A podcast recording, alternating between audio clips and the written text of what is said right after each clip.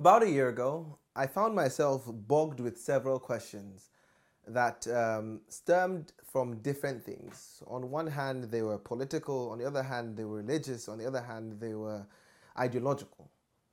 So I was contemplating with several different questions that came from an innate frustration, a frustration that came out of being out of tune with myself. So, for the longest time, I have been one who likes to talk about what I think and likes to say what I think. But I found myself towards the beginning of last year in a space where I could not think for myself, where I could not say what I wanted to think because I was scared of what others would think about what I thought. And that was my biggest frustration. And that frustration is what has led me to this very point today. My name is Saeed Malimi, and welcome to Postmodern Africa.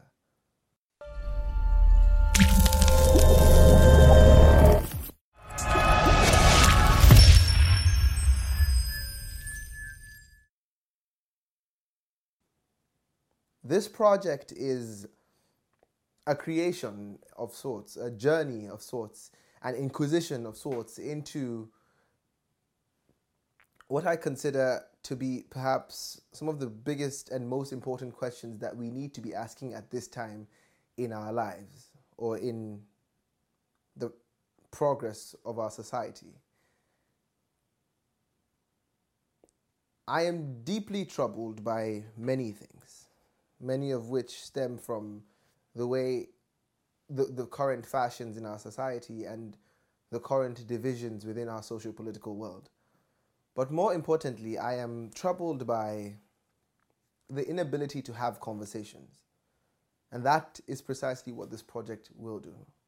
But before that, let's start with my story and who I am and how I've gotten to this point. I I attend college in the USA in a small college called Lafayette in Easton, Pennsylvania. Um, around my first year, around midway through my first year, I found myself in a unique position. So while jumping into college and being one who genuinely believes in the abject problems with our world today who believes with who believes in the problem of the inequalities that we see in our world today and wanted to help fix those i dove headfirst into all the different groups that sought to fight those kind of injustices upon getting into college. So i joined a lot of social justice groups in a bid to sort of fight the inequities that i saw in my society and those around me. And i genuinely believed in the um, positive work that they aimed or strove to achieve.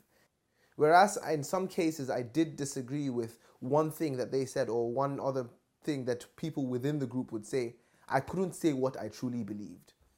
I found myself frustrating myself, and there became a disconnect between Saeed that was being presented on a daily basis on the Saeed that really thought what he thought. So every morning I would wear a mask and go out and say things that I didn't really didn't believe and agree and nod my head just for the fear of being because I was scared of being mobbed. And that problem, that that dissociation from myself made me to a large extent lose who I was because I was not being who I was. I am who I am and then by virtue of wanting to not to, to be accepted or be understood, I sort of formed this dissociation with a different person of myself. So I was presenting this other person who I was not. And that was a problem for me because I'm not that person who I was presenting. And doing that on a continuous basis, what it does to someone, at least for me, what it did was it made me lose my center and here's what I describe as my center the point at which I understand myself to be myself. So, to a lot, so what were my values? At that point, I would not have been able to answer. What did I believe in? At that point, I would not have been able to answer. who would I look who did I look up to? At that point I would not have been able to answer because I was deeply frustrated not by anyone but by myself because I was imposing upon myself these certain um, constraints that I believed to be coming from outside. So this this frustration sort of led me to a position where I began to think about the world around me and began to question everything that I saw around me and was really frustrated because I couldn't say what I wanted to say. Jonathan Haidt is a social psychology professor at New York University who studies the roots of morality and why we act in the ways that we do. His video at Duke University basically explained to me the cultural significance and the cultural nuance of America's social justice groups and its conservative groups and its liberal groups, most of which I had no idea understanding their politics going into America. Mind you, this was at the cusp of when Donald Trump has just won the election and America was is or still is witnessing high polarization. Now this this sort of this gave me a framework to sort of put upon which all the problems I was facing in I was trying to understand. It sort of gave me this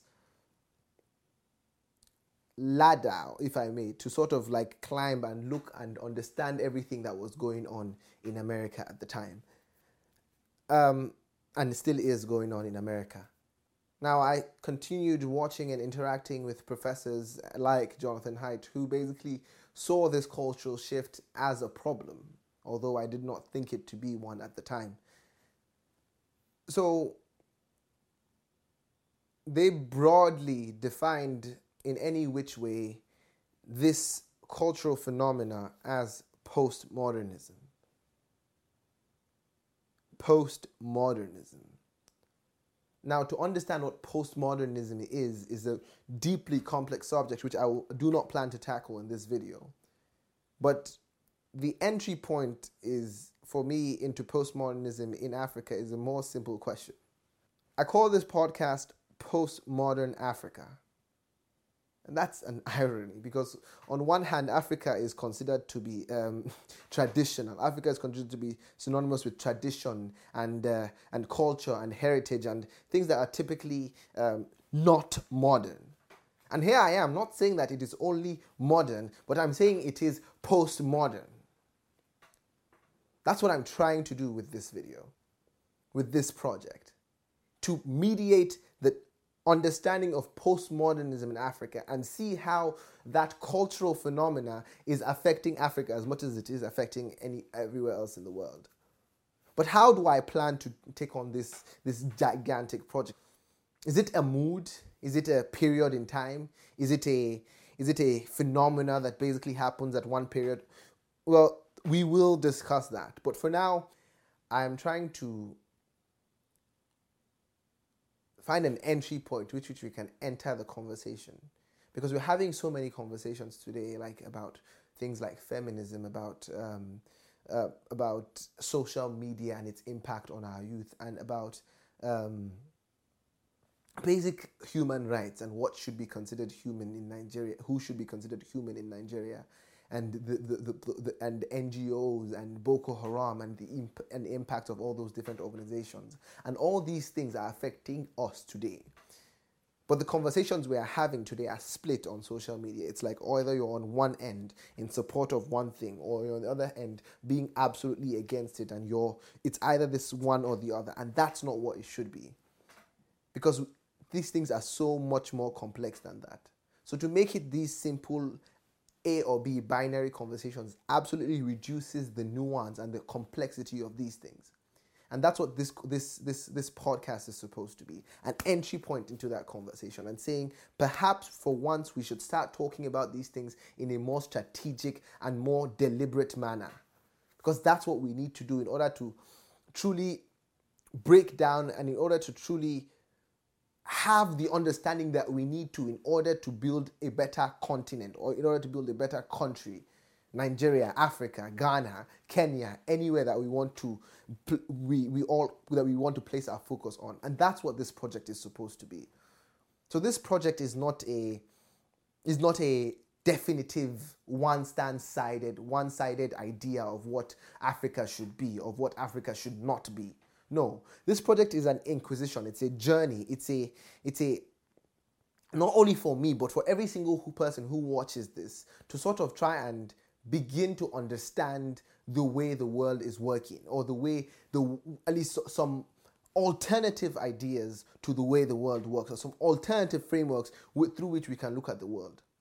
And the problem with, at least the problem I have identified thus far, is that for Africa, for Africa or Africans in general, from my growing up in Nigeria up until I've left, I left for university and coming back every summer, my understanding of the way we are presented with information is one major is that there is one major problem with it. It is one dimensional now the problem with a one dimensional narrative is that it prevents or it stifles other forms of conversation that will create a more robust answer so let's say for example we are looking for the answer to what should be Africa's development ethos or what should be Africa's development trajectory.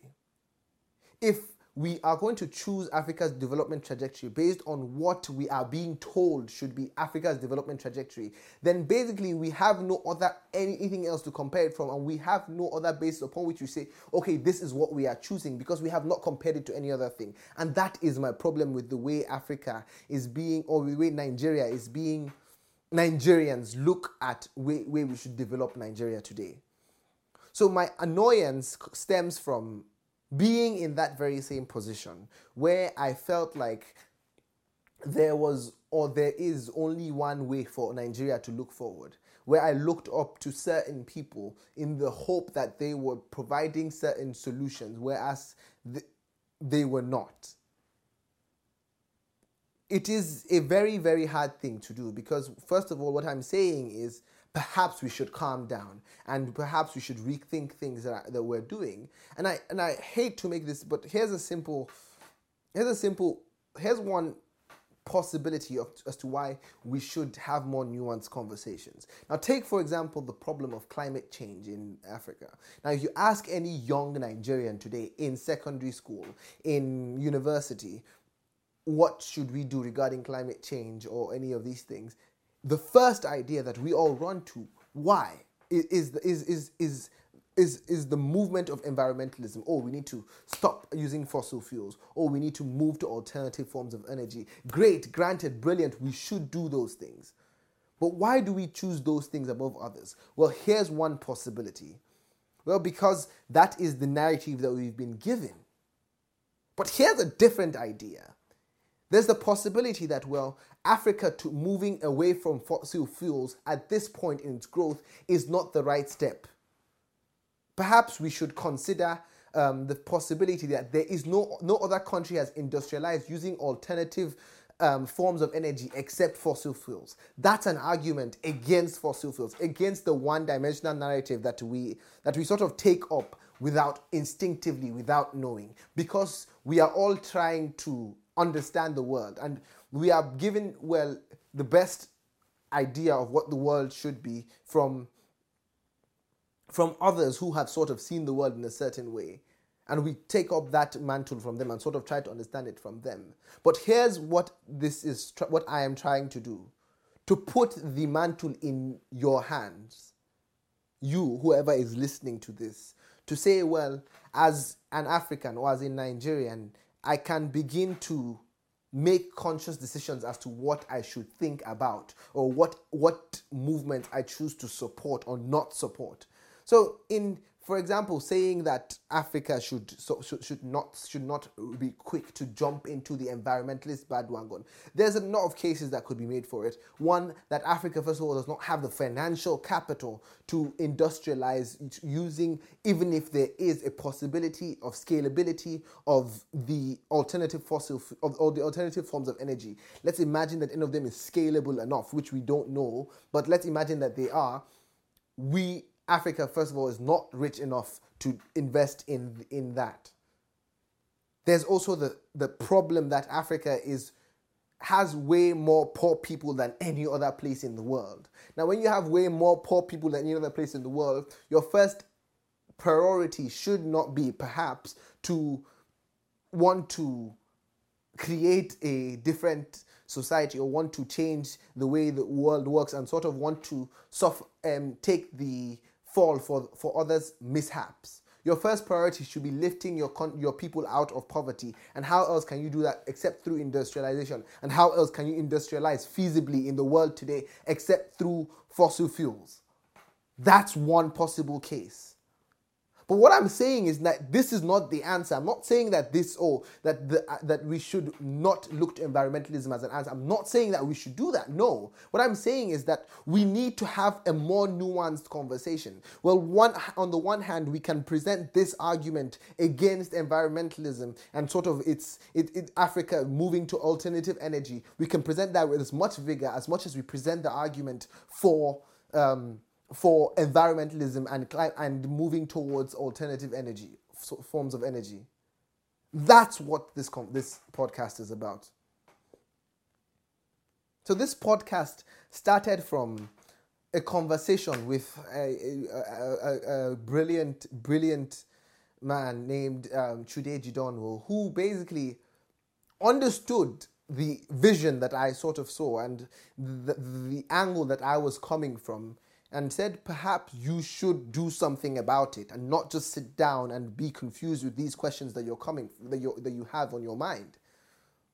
So I decided to do something about it and embarked on an 8 month long research project into the very concepts that I'm dealing I will deal with throughout the entire podcast. The concept deal range from feminism to LGBTQ rights in Nigeria, to um, thoughts on religion, to politics, to globalization, to NG, to the influence of NGOs, and all these concepts that we sort of have these biased and polarized conversations on in Nigeria, but we should not. We should treat them with more dignity because if we are going to find an answer to them, it's not going to be through shouting at each other and holding each other's necks as though we have, so anyone has the answer. And one of my favorite philosophers, John Stuart Mill, basically makes the simple case that in most cases, for, for the freedom of expression, that in most cases, the answer is shared between both parties. The truth is shared between both parties. Truth emerges from the clash of adverse ideas. So, this is not in any way an advocate for one side or for the other side. It's more an advocate for an open, honest dialogue that needs to happen, which I hope to mediate in some way while also not denying the fact that I do have my biases and my biases will shine through in every single thing that I do, but not denying the fact that I trust you, the listener, to make the most credible judgment of what your answer should be and me trusting you to do that because that's precisely the point of what should be of what of what should be an open honest society. So it's frustrating that we have gotten to this point where we cannot have conversation. And it's either you, and, and people are quick to label racist, sexist, phobic, phobic. And those things, what they do is they, they, they kill conversation. They kill conversation. They stifle the, the, the, the speaker's ability to continue because you're blocking them into one circle or one box of what you think they are or what you think their ideas are. And that's and that's that's what I would dearly ask that we avoid in this conversation that we are going to embark on. So, what is postmodernism? Well, that's a very tricky question because one cannot answer that question in one episode, and I do not plan to even tackle that feat by any measure. But at least I can try an attempt at a definition. So, postmodernism is not necessarily a time period. I guess the way I can think about it more is to think of it as a general mood or skepticism and disbelief in like in things like rationality, objectivity, logic that in the belief that these things are merely constructs. Why? Because in the postmodern understanding of the world, there is no truth. So, in the case where there is no truth, everything has been constructed by different groups, if we may use the word groups, to ident- to create a power differential between other groups, between that group and other groups. So that is the essential postmodern definition in the sense that I will engage it. Although we will allow room for other understanding of postmodernism, especially in when we talk about it in the African philosophical context. But it sort of is that primary understanding that perhaps there is no truth and everything else is a construct in order to provide one group with, with, with power over another group. Because if there is no truth, well, everything has to have been created by somebody. And postmodernism is basically saying, well, let's why should we believe in these constructs? Why should we believe that, well, rationality will get us to this, or logic will get us to this, or science will get us to these answers? That is the essential postmodern construction, or the postmodern definition, if I may attempt, if I may have a loose attempt at one. And that is the problem that we will, that is the entry point upon which we will work with. So, guess the question then is this how does postmodernism interact with Africa? Given Africa's um, establishment of tradition and, and structures whereby postmodernism does not believe in structures and sort of sees them as powerful. Well, that's what I hope to play with throughout the entirety of this podcast and understand how postmodernism interacts with that. But more importantly, I guess the best way to see it is sort of in this sense that, well, I will not necessarily, I will be looking at postmodernism in, in, in, in some cases in America in sort of like at least the lesser the, the lesser referenced Socratic method of sort of well let's look at it in the city so we can understand it in the soul so look at it, let's look at it where it is fully exhibited in America, that is, and sort of so we can understand it in its much smaller exhibition. As at right now in Africa, that's what this that's what this project is. It's like okay, here postmodernism has exhibited itself to a large extent and has been dealt with extensively in America in this one way. Of course, there's many ways to understand postmodernism, which I'm not discounting by any measure, but in this one way that I hope to engage it with, but sort of looking at that and sort of referencing that to, well, how does this apply to Africa? How is the disbelief in structures or in tradition, in ideas of rationality and logic affecting Africa? And how does that ultimately play into the world that we live in today? So, what precisely is the purpose of postmodern Africa? Well, it is to expose individuals to a wide range of reasonable opinions that they would normally not be exposed to in Nigeria and hopefully in the longer term across the African continent. On a secondary note, it is to create a conversation around those ideas, to allow Nigerians slash Africans define for themselves their own development and growth trajectory in the long run. Because that's what we should do. Be able to carve our own story for ourselves. Not be forced or told by any people or any groups what we should be. Of course, we should consider ideas from all ends. And that's precisely what I hope to do achieve with this podcast. So this is the very first episode.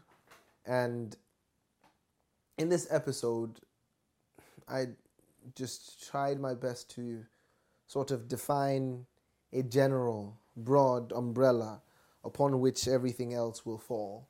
And that's what I really hope that you have gotten out of this subsequent episodes will be more structured.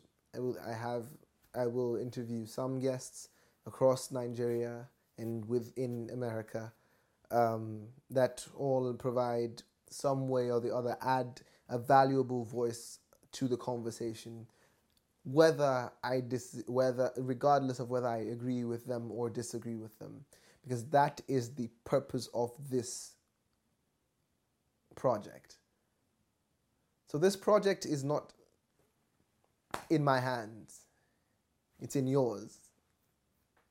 To do what you will with the ideas that you find here I hope for it to be a, a bank of ideas, a, a, treasure trove of, of different perspectives on whatever idea it is that is being discussed or whatever idea it is that is in the public sphere that we can that there's sort of this this this place where people can come and dig and find the different perspectives on the idea and find reasonable and strong defenses upon both sides upon which they can form their own opinions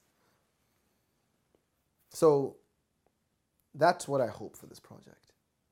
And this is just the beginning. And I hope that you stay with me throughout the entirety of this journey. Engage with me through the blog, through my email, saeed at postmodernafrica.com, through um, every possible channel Twitter, Pomo Africa, Instagram, Facebook, all Pomo Africa email postmodernafrica at gmail.com. Any which way that you consider it best to engage and add your voice to the conversation, please feel free to. Um, this is just the beginning. And with your help, input, and support, we can make this conversation, this much needed conversation, happen. Thank you very much and uh, see you next time.